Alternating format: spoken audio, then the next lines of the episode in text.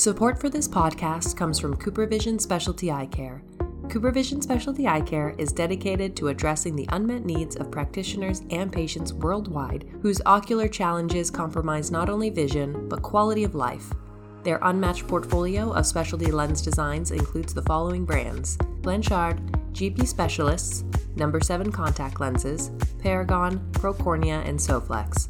Learn more at coopervisionspecialtyeyecare.com. The Globalized podcast has been brought to you by CooperVision Specialty Eye Care. The presenters are paid consultants. Hello, this is Melissa Barnett, Principal Optometrist at UC Davis Eye Center. Thanks for joining us for this episode of the Globalized podcast series. Today, we're pleased to welcome John Blanchard. Blanchard contact lenses have been supplying practitioners with unique custom made lenses since its foundation in 1986, with a specialization in scleral lenses. Meet the master behind the lab that has earned a reputation of excellence in both quality workmanship and unprecedented consultation and partnership. Thank you for joining us, John. Well, thank you. Thank you for having me. It's a pleasure. In today's podcast, we're going to talk about three generations of contact lenses. Let's get started. So, John, tell us a little bit about your background. How did you become interested in the optical field?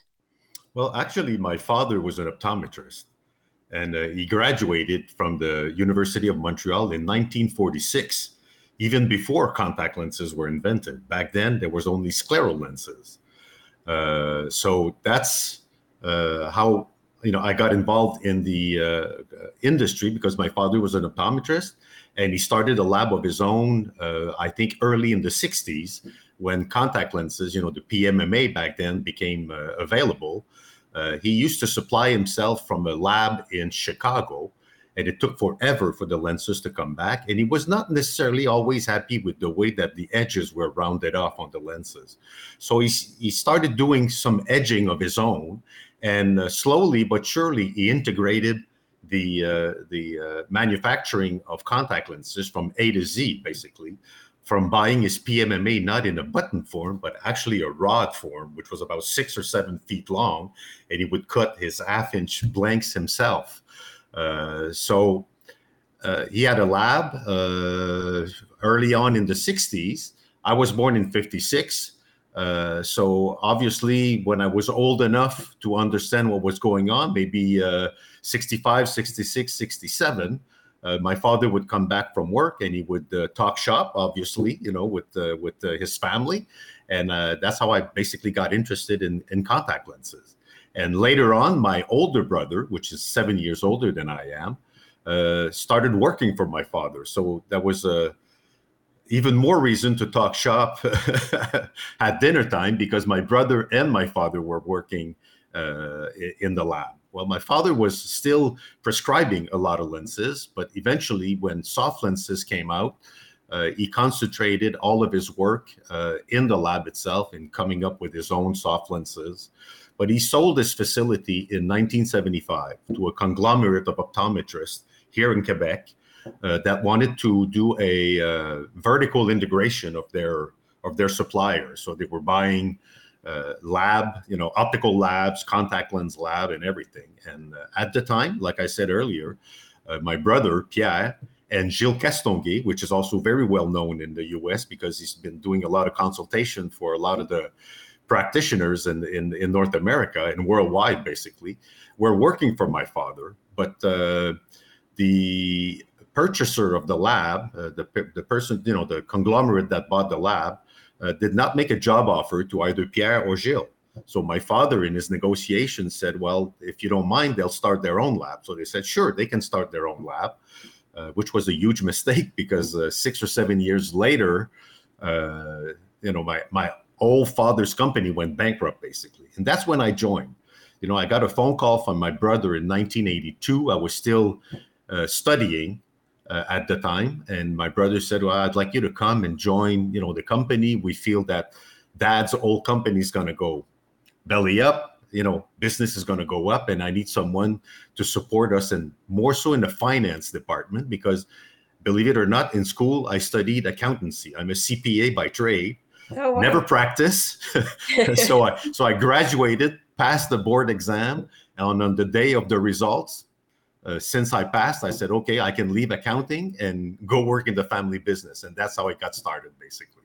So I joined uh, the the lab in Sherbrooke was uh, started in 1975, but I joined in 82. What a what a great story. That's fascinating. And we know that your lab is well known for high quality corneal contact lenses. So what stimulated you to make the leap into the scleral lens market? Well, actually, uh, two things. I remember meeting Ken Pullum uh, at one of the Academy meeting. I think it was Orlando, probably mid 90s or 96, 97. I'm not too sure of the date. And I went by his booth and I see all these scleral lenses, but huge scleral lenses. You know, the type that my father was fitting, like 24, 25, 26 millimeter lenses. So I started having a discussion with him. And I said, well, they must be difficult to insert. And of course, says, no, look how easy they are to remove and reinsert. And within like three seconds, he got them out and back in again. And uh, so I said, okay, well, but that's that's complicated because they're large lenses. And I knew that because of the sagittal depth of those lenses, you have to modify all of your tooling in the lab. So either when you make large lenses like that, either the tooling is set up to make large lenses like that, or to make uh, small corneal lenses. So it's a different tooling. So I said, I don't want to buy a second set of machine or having to play with the tooling all the time in order to make these large lenses. So I let I let the scleral lens market, you know, for I, I, thought it was something that would could not evolve all that much basically a little later on uh, actually uh, andrew white and uh, craig norman had visited a lab in the western part of uh, canada uh, and they came back to me and they said you know we met we met with this fellow who came up with this scleral lens design it's a small lab i don't think that he can really promote the lens in north america because he doesn't have the the marketing power to do so, but we think that you could do it. So I said, okay, well, send me some trial lenses and I'll put them in my eyes. And if I feel they're, if I feel comfortable, uh, maybe we'll uh, we'll look into it. And uh, sure enough, I got the trial set, put one of these lenses in my eye, and I said, wow, I couldn't believe it, couldn't feel it. And you know, I have been in the business since uh, 1982, so it's we're we're talking about 2005 or 2006, something like that. And I said, okay, everybody has been saying in the market that the only drawback of corneal lenses is comfort. But now we have a lens that is as comfortable as a soft lens. So definitely this is the future. So we invested all of our efforts into scleral lenses, all of our efforts, all of our marketing dollars, all of our research and development. We just decided that this was the way to go. And uh, I think I think we made the right decision at the time. That's uh, that's amazing. Do you remember what year that was approximately when you really dove into scleral lenses? Uh, I want to say probably 2010, 2009, 2010. I want to say that we uh, that that we we dove uh, heavily into uh, into scleral lenses. Yep, 2010, I think. That's exactly when I started fitting. Was around that time and I had a similar experience that I went to a um, day long class of all RGPs, and there was a scleral module. And Greg DeNaeyer took a um, scleral lens and put it on my eye, and I had the same reaction. I went, yeah. "Wow, this is great! You know, yeah. I can't believe this." Yeah. And I walked out of the presentation. There was a booth, and there were there were there was your lab standing there, and I said, "Well, I guess I need this." And so my very first kit was one you designed. I remember that actually. I remember the fellow you met also, Mr. Dorer, at the time. They're, they're, difficult to forget, John. Yeah, absolutely.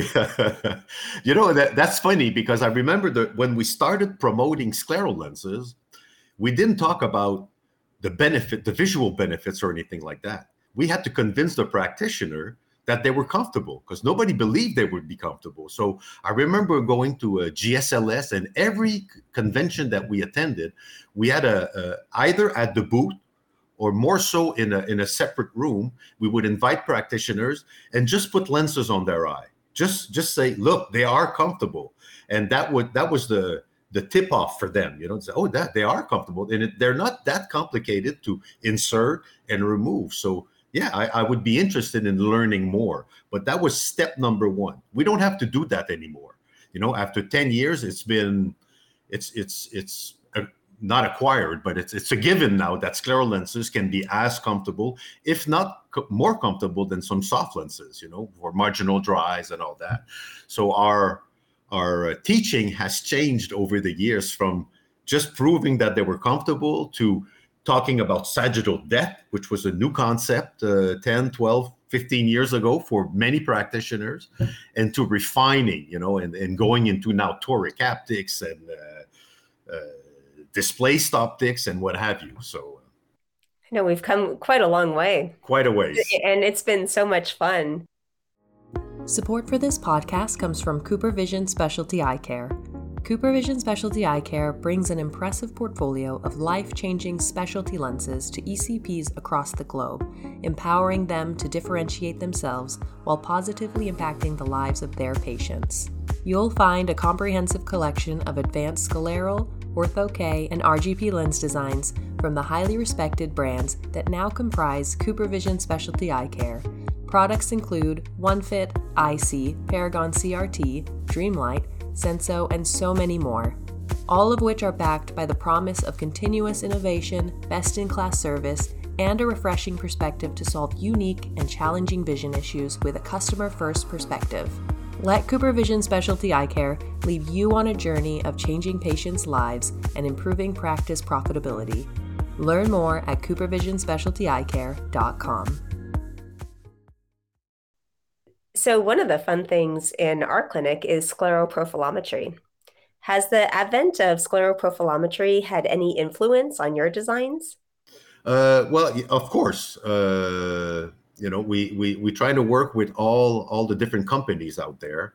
Uh, I, I feel there's there's still a lot of work to be done. Uh, you know the, the, the capturing of the images is uh, the, the, difficult part uh, from my experience. And you know i haven't worked all that much recently in that field actually. But uh, when you have a good capture you have a good result. So that's the old saying garbage in garbage out. So i you know i asked from profilometers that are out there that it would be interesting if, if they could give us a, an evaluation of the quality of the image that we are dealing with. You know, this is like 80% or 90% or 95%.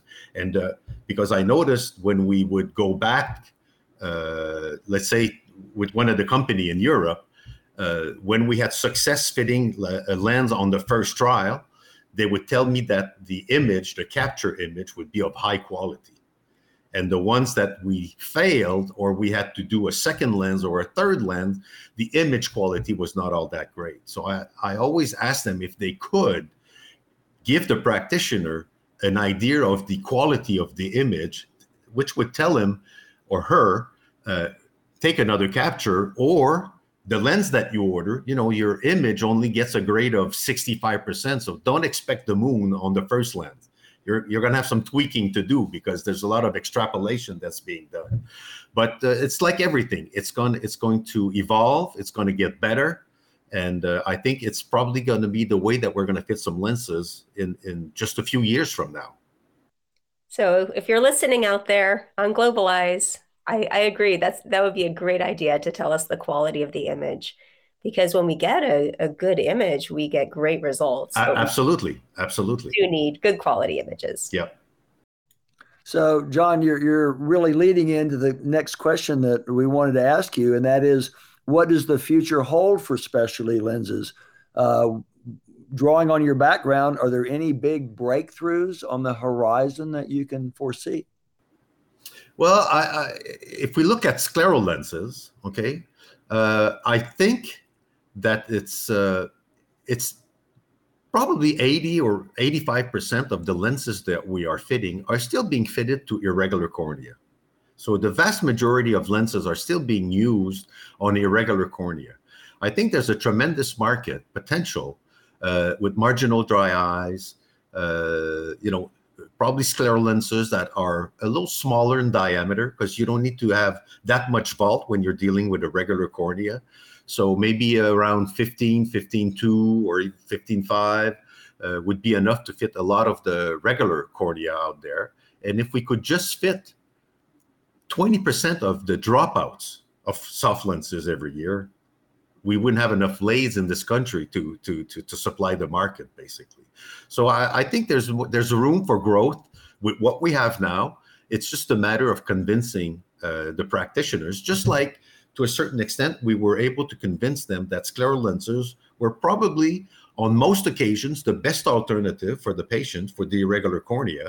Uh, now we just have to move to another step and and convince them that for marginal dry eyes when you when you've tried two types or three types of uh, soft toric or uh, even if they're spherical lenses and they're still not working and the patient still has a gritty feeling by three four five o'clock or every time a, a patient tells you uh, the first thing that i do when i come back home is take my lenses out well there's an issue.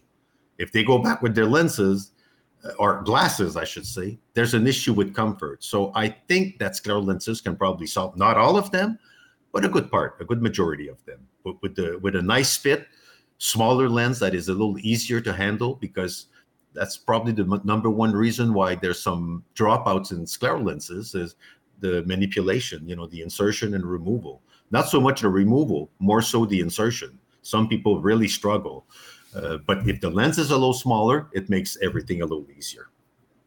Well, the comfort's uh, certainly there. And I know when I speak to practitioners who are just getting into fitting sclerals, I do always recommend to them, even if they're fitting one eye because they have a ectasia injury and they're happy with their their other eye wearing a soft lens, I always tell the practitioner measure both. Yes. Do do everything for both eyes because, as you know, and I think Melissa, you'll agree, so many people come back and go, you know, this scleral lens is more comfortable than the yeah. soft lens, and I don't need it for fit, but it's more comfortable. So yeah, yeah, yeah always measure both.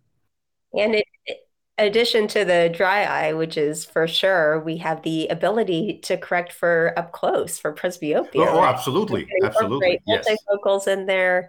So we have refractive error, astigmatism, and we can also correct for presbyopia and help with the dry eye too. Right, right. Well, I'm a good example of a, a presbyope successfully wearing scleral lenses that are multifocal. So wonderful. Yeah, so there, there's definitely a good potential there.